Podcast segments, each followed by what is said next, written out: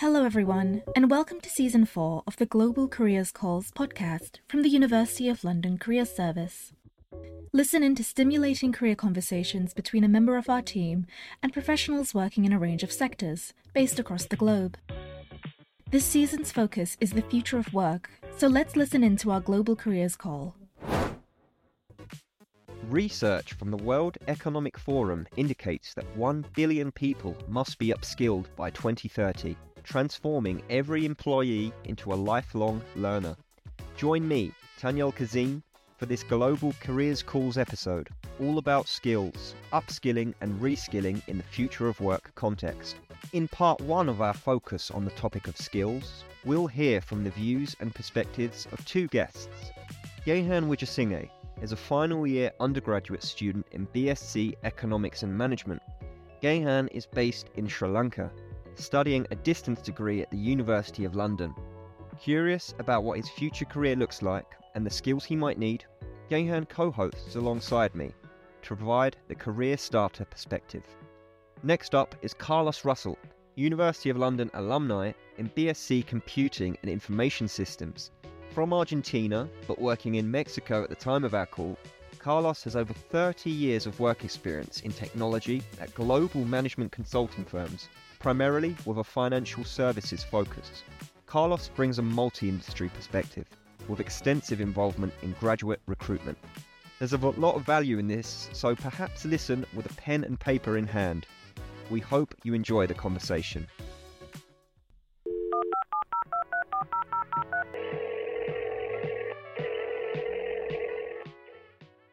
In the modern labour market, Carlos Gehan, we're drawn to this idea of upskilling and reskilling.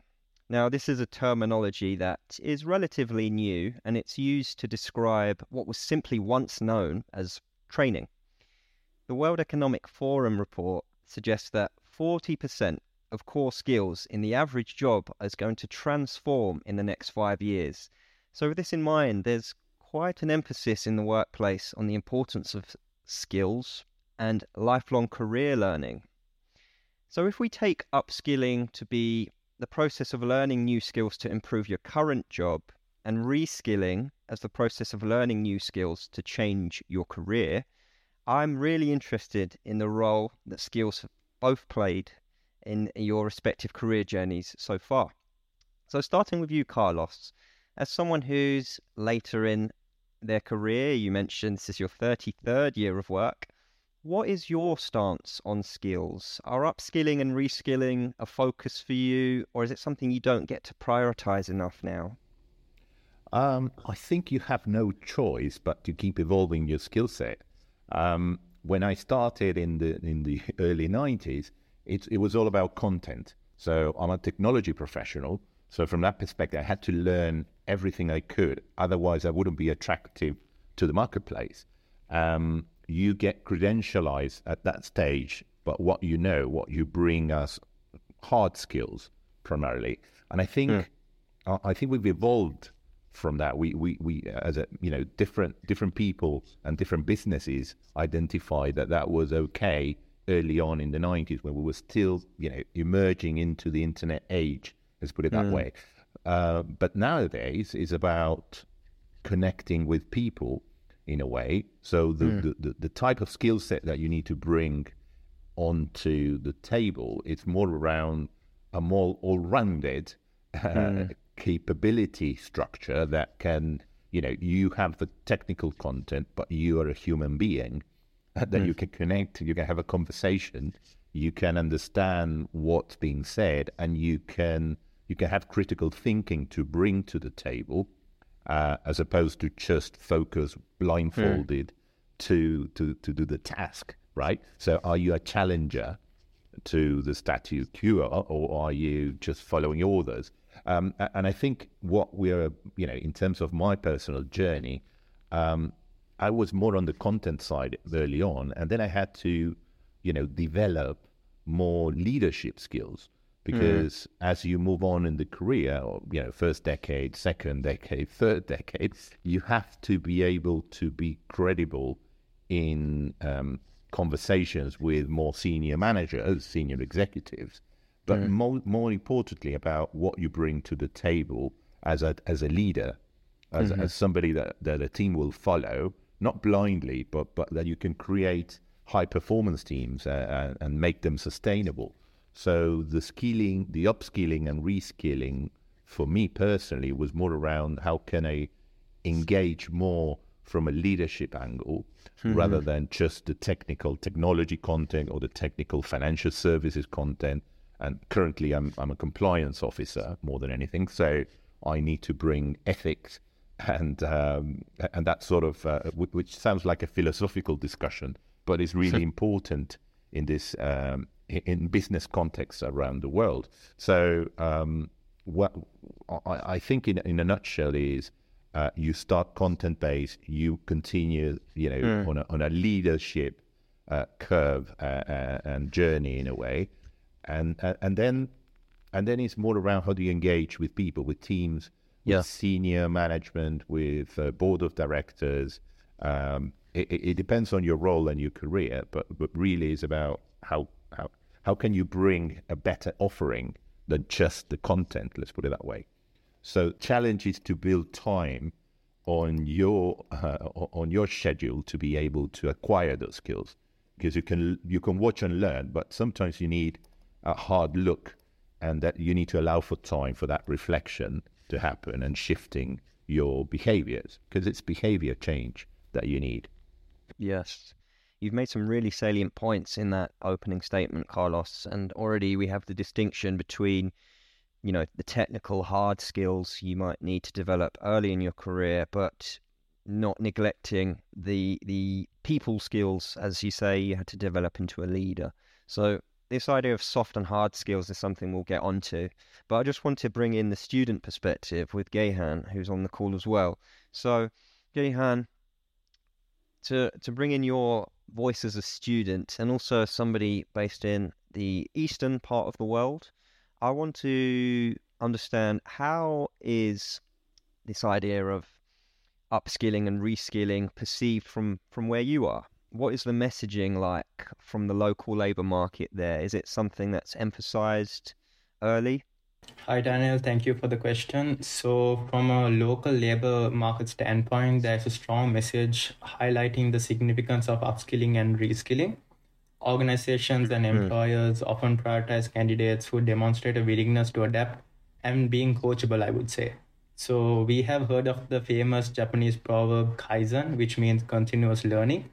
Essentially, employees who are embedded with this quality truly stand out.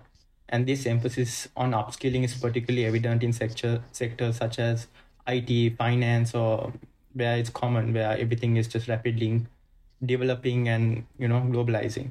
So, moreover, the government and numerous educational institutes in Sri Lanka actively promote and support this encouraging mm. upskilling and reskilling initiatives. They offer various training programs, workshops, and certifications that empower these individuals to acquire new competencies and try to bridge this skills gap between them. So I would say overall in Sri Lanka, which typically leans towards an Asian culture, like you mentioned, from Eastern perspective, mm. um, upskilling and reskilling are seen as vital strategies for professional growth and staying competitive in the global market. In terms of messaging from the local labor market, it kind of emphasizes on the importance of continuously upgrading one's skills, like I mentioned before. Uh, so as demand seems to increases, these new opportunities comes as well in the markets. So it's all about you whether you're kind of willing to take up this task and whether you're up for it.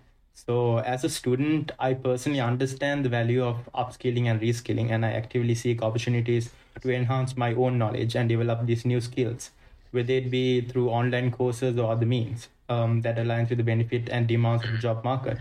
I believe that investing in continuous learning is not only important for securing employment, but also for long term career success. So, yeah. Mm. Thank you for that, Gehan. Um, I love that reference to Kaizen as well. Uh, so I want to move on to, I mean, the, the main topic really is is is what are these skills really? And uh, Carlos, you, you mentioned a few earlier. I'd like to ask you, as someone who's who's been involved in graduate recruitment extensively as part of their, their career and that whole responsibility of, of recruiting teams in different workplaces, what would you say are the skills, both hard and soft, that are in high demand right now as a list? Yeah. The, the skill set that you look for in interviewing candidates, somebody to be academically sound, um, you know, have, have good grades, but also what have you been doing on top of it, right? So uh, it, it, this is about your background. Do you engage in, in social work? Have you done the gap? Yeah. Travel around? Have you learned about your, you know, your environment? Um, but also at, at, the, you know, at the junior level, you know, junior higher process, you would do probing questions on the back of that. So the skill set that you were looking at is primarily how do you react to conflict? How mm. do you mm. react? Would you, you know, uh, a typical question was, you know, tell me about a mistake that you've made. Do you own up to it?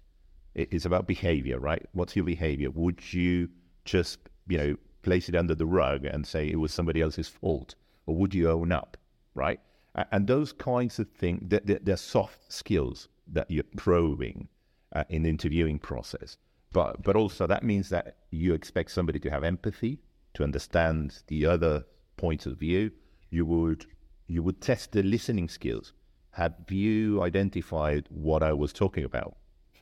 Do you and that, so the probing, the feedback of of that session would you know I would be able to tell if somebody was extremely nervous that they shut down or uh, help them go through that because interviews is a stressful process particularly when you're starting up so you need to build your courage and and bring out um, everything everything to the fore uh, uh, you know the good uh, and the weak points. Because if everything looks okay in paper you know that brings me into what, what's what's the balance? So nobody is top performer in everything. Uh, so what you what are you trying to so what, what are you trying to show me? And also um, are we clear that is not just a skill set that i'm buying so i'm not mm. recruiting a skill I'm, I'm recruiting a, a human being um, mm. So I would probe on potential leadership uh, mm. question, probing questions. For example, you know, would if you had two people uh, to work with you on a particular piece of work, how would you ensure that everyone is doing what's needed? Simple, you know, nothing too. You know, it's not technical. Uh, yeah. What I'm probing on a graduate recruitment. How would you think of yourself as a leader? Uh, and that's not the usual script. So I will have the, the usual script, but I would add on my own color. It's interesting when you're recruiting to understand the perception of people about what your business does. So, you know, you asked uh, a, a, potential recruit, uh, what do you know about my business? And I would expect them to be able to explain mm. it. And maybe that gives me the ability to correct them and guide them into what's the best role to, to what they bring to the table because graduate recruitment tends to be a, ba- a blanket. You know, you get a yeah. swarm of people coming at the same time, hundreds of people on the intake every year. Um, so, so wh- where do you find the right fit? Um, and it's a combination of both the, the soft and hard skills. Um, yeah.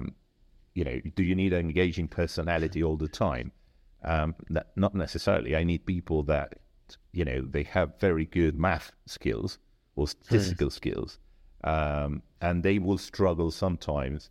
Uh, I'm not generalizing and doing a stereotype. It's just that you know people that have you know the right brain uh, more developed than the left, they would you hmm. know sometimes struggle with uh, with the human interaction at the level that's expected.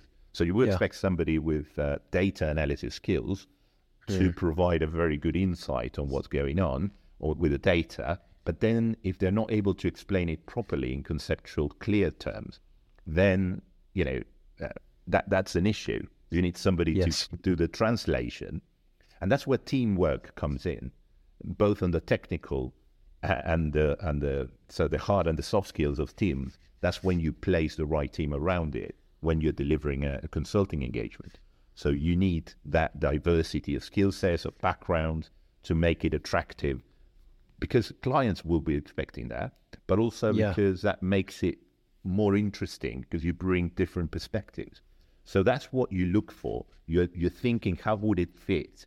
What type of fit would this person be in a particular stressful engagement, right? and where would you place them? So if you don't take the time to do that when you are interviewing, then you're missing the point. You know, you, are yeah. just going through. Well, I need hundred people, right? Uh, but I, I, you know, I, I, would encourage everyone doing interviews to follow those uh, sort of tips and techniques to identify mm. the fit in the role and within a team. Before we move on, um, it's really interesting. You've you've you've really um, articulated for our audience the distinction between the, the soft and the hard skills. It very much depends on the role, of course, but as someone who's worked in a client-facing environment, it does make sense that a lot of the the skills you are assessing in an interview are reflective of the actual day-to-day job you're doing and the nuances of communication as well. Uh, you've really articulated like, are you actually listening, and then how do you actually ingest what is being heard?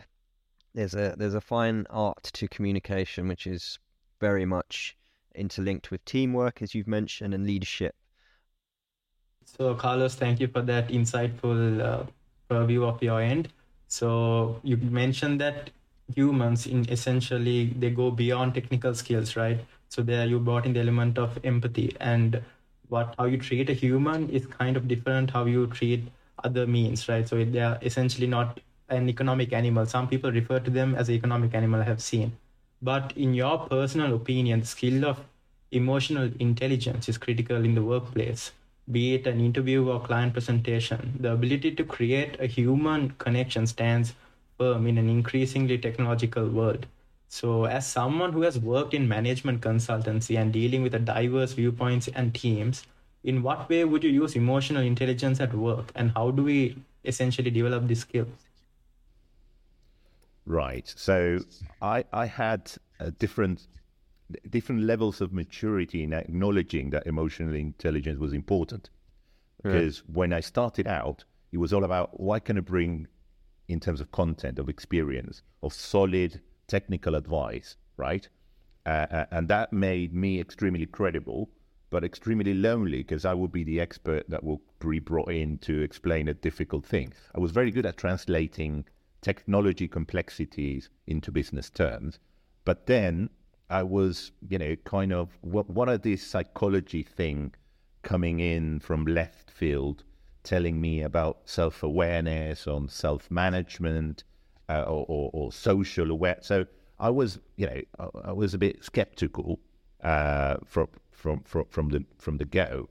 But then through my experience and journey, I found it extremely fundamental. If I, if I do not have the ability to understand how I impact on somebody else's emotions, it's hmm. very difficult that I can be their leader, right? Because I'm just blindfold uh, and pointing to a direction to go and not looking back if anyone is following or not. So, how do you engage? Hmm. If you do not understand how you impact somebody else, uh, and reflect on, you know, are you talking the right way?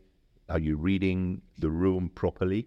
Are you, you know, the relationship management aspect as well? Um, is the audience understanding how you're saying? Do you need to change your uh, the way that you're you're conveying a message? Um, then also that that social awareness part of emotional intelligence. So what's yes. what's going on in the room, but in the context of the community or, or the wider agenda in terms of social interaction. Am, am I asking somebody to be brutal in a context that does not allow brutality, right? So sure. if if we're talking about financial services, you know, investment investment management or, or, or trade management, the floors, they're brutal. They're, they're all about money. So, am I bringing a soft approach to to engaging with those people? No, you engage with them through their wallet first. You know, if you don't if you don't do this, you won't find it. you, you won't get the big bonus. And then you say, well, to deal with that conflict, let's bring a team to analyze what's going on in your leadership style with your team to make it a high performance team. Let's put it that way. But um, um, the point that I'm making is emotional intelligence is crucial leadership skill that you need uh, yeah. in in the current context of business. If you're not aware of your impact and how you're, you know, we call it, it, it there's a translation of this, the emotional salary uh, as well as a, the, the, wallet salary, right? Um, uh, uh, so what are you bringing? Are, are you recognizing success, right? Or are you only focused on the next hill to take over? Uh, because that's that's the emotional thing. You know, somebody needs an, an emotional reward as well. Well done, right? That was great. Um, providing timely feedback is part of, you know, um, dealing with the emotional and intelligence part. You understand that somebody needs feedback so they can shift their behavior. So I wouldn't regard that as very important when I was starting up. It was more around do they know, do I know my stuff? Yes. Can I deliver the message? Yes. Do I care how somebody else might be receiving the expert opinion to their face? and uh, you know providing evidence of a huge technical mistake in front of everyone I wouldn't care because I was just doing my technical job. So as a leader, you start to pick up those nuances about how to flex your style, depend reading the room, seeing, mm-hmm. you know, hmm. understanding who's there. Stakeholder management is very important when you're doing client-facing work, but also when you're on the other side of the table and you're leading a, a strong performing team. So I think the emotional intelligence part is crucial uh, yes. for leadership uh, management. Thank you, Carlos, for that. And you actually touch base on like self actualization as well. So, in terms of, uh, you know, I think a small theory concept we learned in our business thing is a Maslow's hierarchy of needs, where things actually go above and beyond just, you know, technical yeah. aspect of things. And also, you mentioned the tone and clarity on how we convey the message is kind of important as well, because uh, messages all, often than not get misinterpreted in the workplace. So, how you kind of deliver it may kind of respond to how you kind of can achieve that outcome in a more favorable manner. We're really honing in on, on this idea of communication, um, and I guess for people listening, they'll be at different stages in terms of their level of comfort with this this idea. So I guess a practical way you can practice in a low stakes situation is just in front of the mirror or with a friend um, get them to feedback on how they, they might be receiving you and or, or how you might be um, receiving them. As I was looking uh, into the research for this episode, um, I came across a report that looks at the top workplace skills to hone by 2030. And Carlos, you mentioned this already in, in terms of conflict resolution, but resilience, stress tolerance, and flexibility uh, is a skill that's ranked high in in this list, and this is quite a tricky one for people because how can you practice resilience? How can you get better at being resilient? Uh, resilient. So um, I would like to just discuss this briefly. But firstly, Gehan, um, as a student and someone at the start of their career, have you had to be resilient? Um, what role does it play in your your studies or work? Thank you. For, and to answer your question, Tanya, resilience has definitely played a crucial role in both my academics and professional life. So I'm a firm believer that actions do speak louder than words. Uh, just to give you a small example, working as a full time employee uh, at a top tier local investment bank while balancing my degree was definitely a challenge for me. So there were tough days at the job where, you know, work kind of clashed with lecture schedules and whatnot. So it was during those times I kind of had to pick myself up and be, pick up the pace and become more comfortable in taking on more responsibility. So, in my opinion, it's I would say my being resilient and my perseverance kind of played a major role in overcoming these challenges. So, I'd like to share a, a famous quote that kind of resonated with me as well. Uh, so, it it is that if it's easy, everyone would do it, but because it's tough, only a few can do it. So it's kind of like applying those principles, right? So for what it's worth, sacrificing a bit of comfort in your yes. life would have a great deal of joy, I would say. And uh, this is true for most aspects in our life. So if you truly believe in something, anything is possible, right? So therefore, in terms of resilience, I would say that you know living a life knowing that you gave your 100%, the results will eventually follow. I love that, Gehan. And Carlos, uh, So you've you've worked through uh, the 2008 financial crisis, and so um, you could argue that um, you have first-hand experience of both being resilient and building resilience of uh, the clients you work for. So just reflecting on this period, and with the very real risk that we could go into a similar cycle at some point in the future, what tips do you have for people in terms of building their resilience and practical ways this can be done. Uh, and for people thinking about managing a setback or coming back from a failure. Mm-hmm. Right. So let's uh, clarify a thing in my timeline, in my professional timeline, is that the 2008 was a global crisis, but I already had a, a regional crisis in Argentina before I, I, I was a management consulting in the UK. So I already knew what a full-on, you know, financial crisis looked like from a client-facing perspective, and um, and resilient resiliency, let's put it that way, is about dealing with failure and taking the opportunities that failure brings to the fore. So, for, and that's my experience because if you get bogged down, then you are just lost in the in the mist, right? You don't know where to go.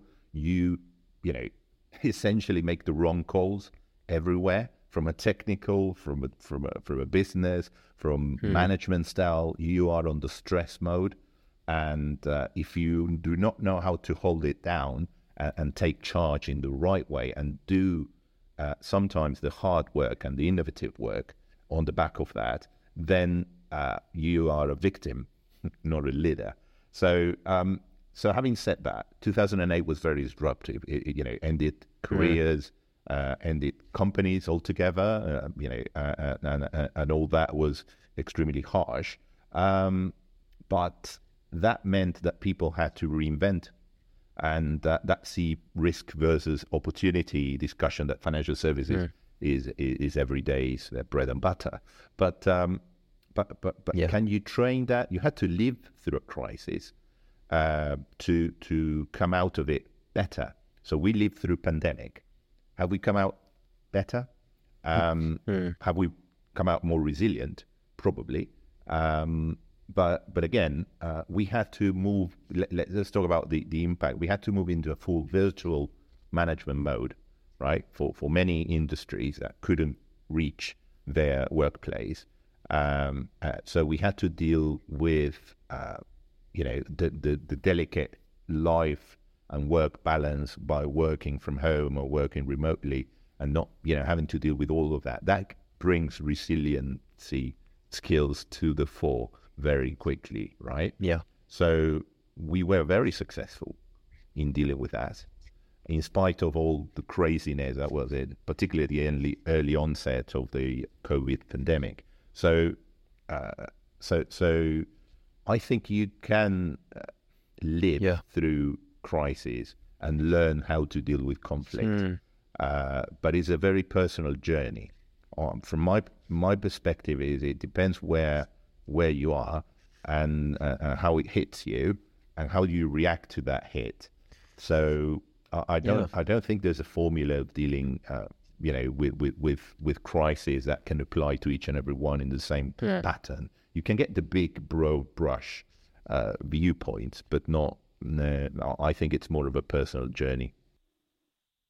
This is really insightful for people to, I guess, the practical takeaway is recognizing in your everyday life uh, moments where you've had to be resilient or build a level of resilience. And the pandemic is something we've all uh, been through.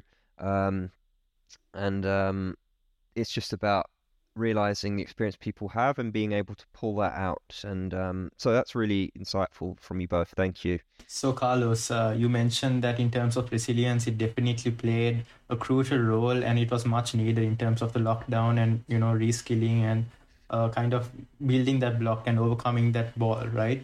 So I'm just going to take you to the spot and move on to technology currently because in terms of future of work, we can see how advanced technology has become and what an integral part it plays in our day-to-day lives. So in terms of like the skills landscape, uh, just pulling up a small fact, the Organization of Economic Cooperation and Development kind of predicted that technology will essentially transform from transform 1.1 billion jobs over the next decade So, with the emergence of these new technologies such as artificial intelligence, many are concerned about the impacts on the job market. What are essentially some of the challenges, and how can we work with technology to future proof our careers? Right. So, uh, we had a journey of technology disruption over the last 25, 30 years. So, we had the internet, we had cloud, for example, from a technical perspective, that was very disruptive. You, you, you ended up, you know, sending technical hardware to uh, to to to and virtualize it to the cloud. That was, you know, very disruptive from a technology. But now we have artificial mm. intelligence, big data, analytics, and um, machine learning, uh, Internet of Things. Uh, you know, loads of things, sensors. You know, all, all that stuff.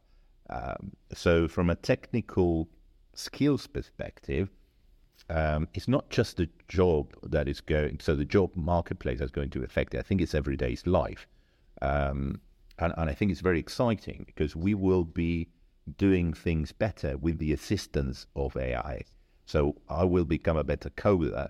I will become a better. So provided I train it properly, right? So there's there's an element of where you build uh, uh, the the uh, the AI training cycle in a, in a bad way. So it, you know, garbage in, garbage out. But but if you look at what the large language models are bringing to the fore, the ChatGPTs and all that, um, they are they're very powerful.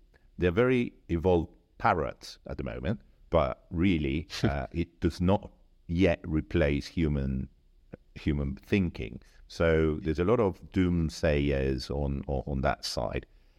Does it need to be regulated or not? I think that's a separate discussion. I think it's important. But the, for, from a from a job opportunity perspective, there's loads of opportunities coming into training AI, of working with a with a, a I think Microsoft calls it the co-pilot. So you've got an AI that's co-piloting with you, getting you better at writing reports or providing data insights, uh, getting better code. Um, so I think the, the the upskilling and reskilling we've been talking about is just you know part of that journey. Um, sure. Will jobs be replaced by AI? Uh, will they get all killed by Terminators? I don't think so. I think what we're getting is that, um, particularly the ones with more experience, we need to bring that into um, our our type of work. So thinking about what are the opportunities to improve people's lives with AI, big data, and uh, and analytics rather than worrying that. So let's change the job uh, so that there is more opportunities rather than shrink it. That would be my point. Carlos, I just want to chip in uh, quickly. So we've talked a lot about the types of skills, and you've just touched upon there the sort of technologies that we should be um, mindful of emerging and emerged.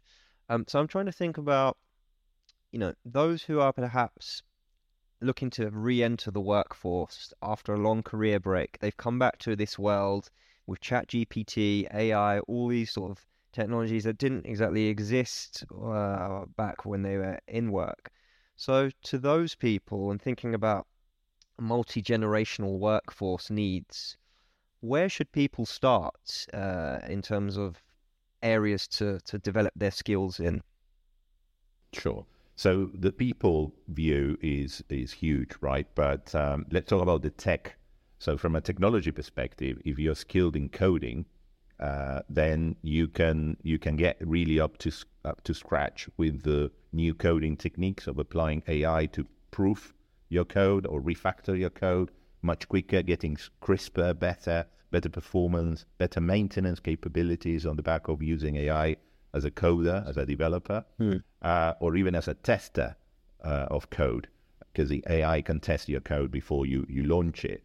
So I think this reskilling is on, on the technical side, let's put it that way. It's more around incorporating AI into that cycle of learning, and you've got loads of opportunities of that.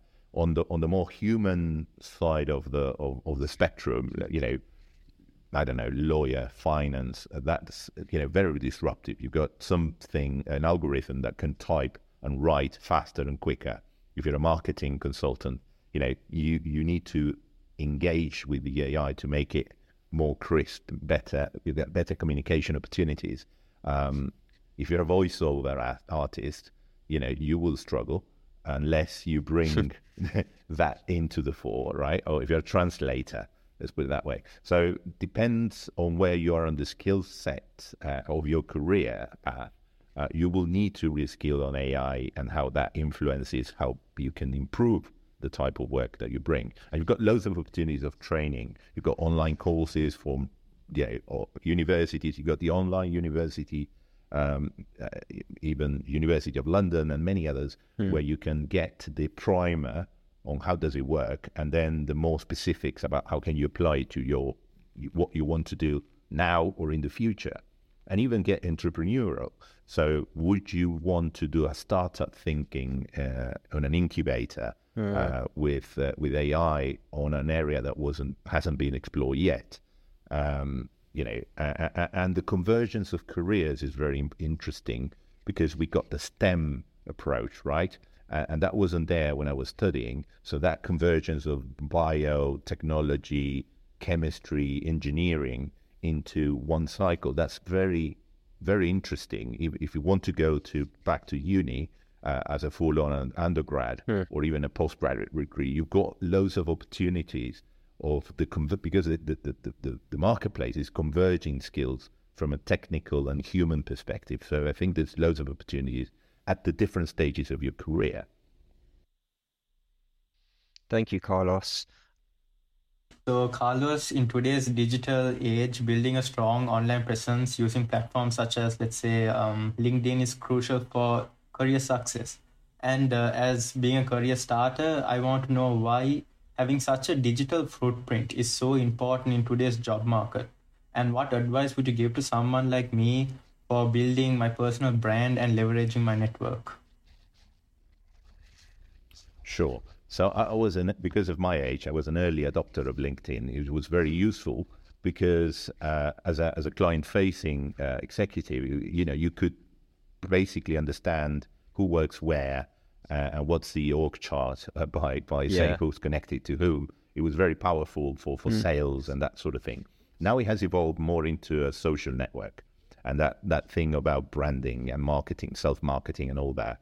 Um, there's an element of uh, I don't know balance about what do you want to convey through LinkedIn. Um, is it a more you know the, the, the sort of the inspirational side, or, or, or is it about the technical side? or or is it about the conferences that you're attending, and how you use that to network uh, with other professionals in your field or other fields? Um, is it about sharing insight or just sharing news? So you've got loads of hmm. opportunities mm. to build a brand. The connections, though, they need to be real. Otherwise, it's just um, so if you're buying followers, right? That that's not the case. Or if you you have you know fake fake profiles and all that uh, side, the, the wrong side of LinkedIn. But but really, um, I, think it's important also to mm. connect with recruiters at the stage of the career. So check who's recruiting uh, as a professional recruiting agency uh, and get get in front of them. You know, send your CV, have the conversation. As a as a as a management consultant, you will get tapped on the shoulder uh, all the time by recruiters, but you start building a relationship. What's going on in the marketplace? What's the job um, the job market like? and also then you start recruiting with them. So it's a it's an ongoing partnership you can build online without having to meet for coffee, which, which I had to do at the time. Uh, but um, but let's put it that way: you can build a strong online presence using LinkedIn. Um, you might want to check that you're not overselling uh, because that that puts you on the spot when you go to interviews. But you said on your LinkedIn profile that you're an expert in such and such field and then you you don't know, even know how to spell it. You just put that in your experience because you, you did a presentation in it once. So that that that, that, that can be dangerous, right? Um, so I would say, you know, tell what you do, tell what you are, yeah. tell tell the truth, right? That's much better. and, and, finally, I think the uh, the other bit about it is use it to connect with people, right? Rather than use it as a market employee uh, it really keeping uh, that for me it helped me keep in touch with former colleagues from Leon donkey's years that I've been working so it keeps me abreast of what they're doing what's their leadership journey sometimes uh, going through are they relocating you know global mobility is a big thing nomadic digital uh, experiences as well are happening, and you can track that and um, and engage with them, saying, "Hey, how, how's that change going for you?" Uh, so keeping that human side of it rather than just the branding is also very important. Um, and um, I think that, that that would be my take.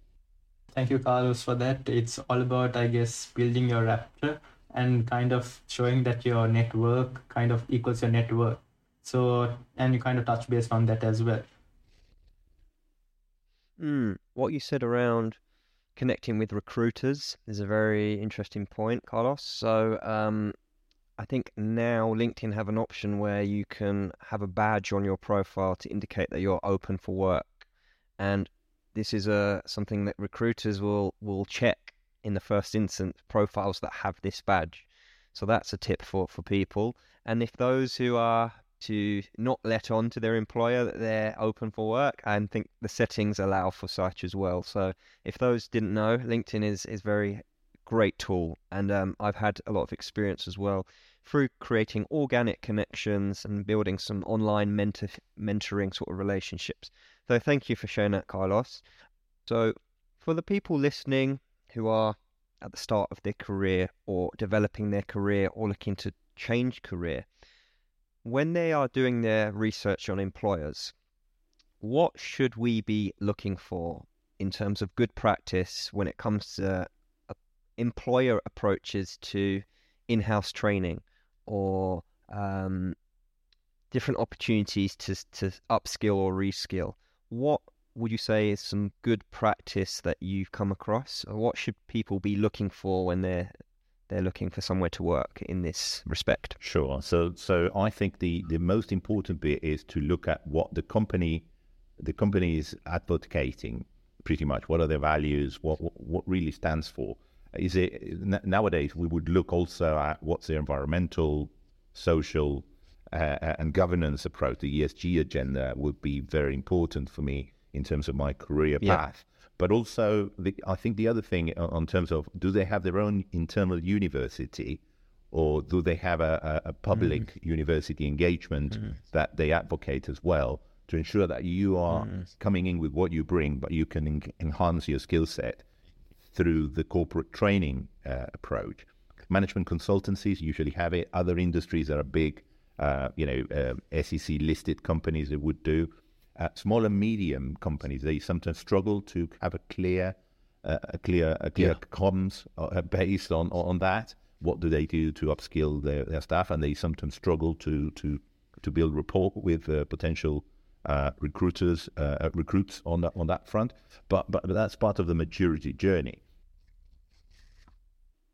So, Carlos, you mentioned a point around um, virtual universities, and a lot of the employers I talk to nowadays actually are have already built a capability like this or are looking to to build a digital university and this idea of a virtual campus which is uh, forms as an in-house training program that employees have access to. So it's really interesting. So this is definitely someone something you should say people should it, it's really great if a firm has something like this. And if i can offer my two cents here um, if someone's in an interview they shouldn't be afraid or hesitant to ask a firm, what is your, I'm somebody who is prioritizes um, professional development, what sort of things would you have in place for me? So this is something that can be discussed, uh, I believe, and I'm sure you would agree, uh, uh, at an interview. Uh, so that's great. Um, so guys, we are at the final portion of our show, which is a quick fire round. So firstly, Carlos, what one thing do you enjoy doing to manage your well-being at work and maintain work-life balance? I like uh, oh. visualizing or visualization. I, I need to find that space uh, uh of clear mindset, especially when I'm going mm. into a tough meeting. I need to ensure that mm. uh, I'm I'm in the right place emotionally to to face that. Um, don't get the nerves get the worst part of it. Um, I, I think that will be it. Very interesting. And then Gehan, who or what inspires you in a professional sense and why? So I would say my peer network kind of inspires me in a professional sense. Uh, in terms of they've been around me, they're kind of uh, support system that helped me from the bottom up. So in terms of that, I would, if I were to pinpoint, I would say my colleagues, uh, my uncle, or some other motivating factors that have kind of helped me build my foundation from the bottom up. That's lovely to hear.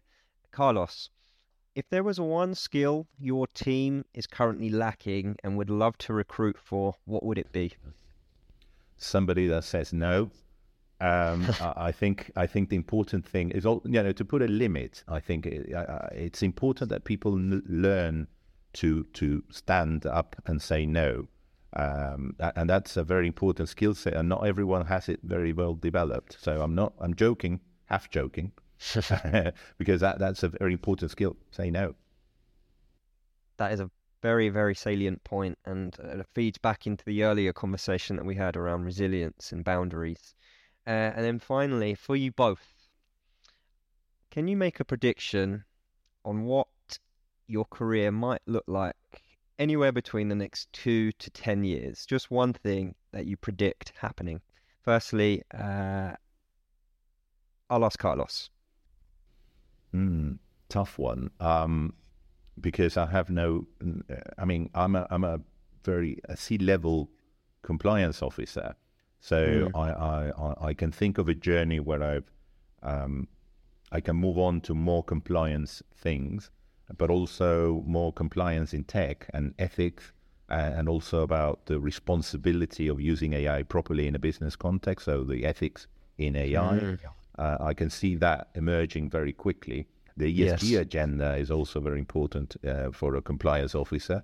Uh, so I can think myself moving more strongly into those two domains. And Gehan, at the other end of the spectrum, what do you visualize for your future job? So in another 10 to 15 years, I would say saying that AI has not taken over, uh, I would imagine myself uh, in the field of investment banking uh, typically getting specialized in that field, hopefully following a CFA qualification, and then uh, moving on to consultancy later on. Thank you, Gehan. And I think that's a great point to end the show on. Hopefully, 10 years from now, it won't just be robots speaking and we will still have humans doing podcasts. I'd like to take this opportunity to thank you warmly both. And um, it's been a pleasure to have you on the Global Careers Call today. Thank you very much, uh, Tanyel and Carlos. It was a great pleasure to be here. Likewise. Thanks for listening to part one of our deep dive on the topic of skills. Part two will be a more focused conversation with a different guest, sharing practical advice for reskillers and upskillers. It's coming soon, so stay tuned. This was the Global Careers Calls podcast, brought to you by the University of London Careers Service. All links and resources are in the episode notes. This episode was hosted by Tanyel Kazim, co hosted by Gehan Wijesinghe, edited by Abby Underwood, and introduced by me, Melissa Drorian. Follow and subscribe to keep up to date with our upcoming episodes with more motivational stories from our diverse graduate cohorts, and please rate and leave a review if you found it useful. To listen to previous episodes and find further resources by our team, visit www.london.ac.uk forward slash careers.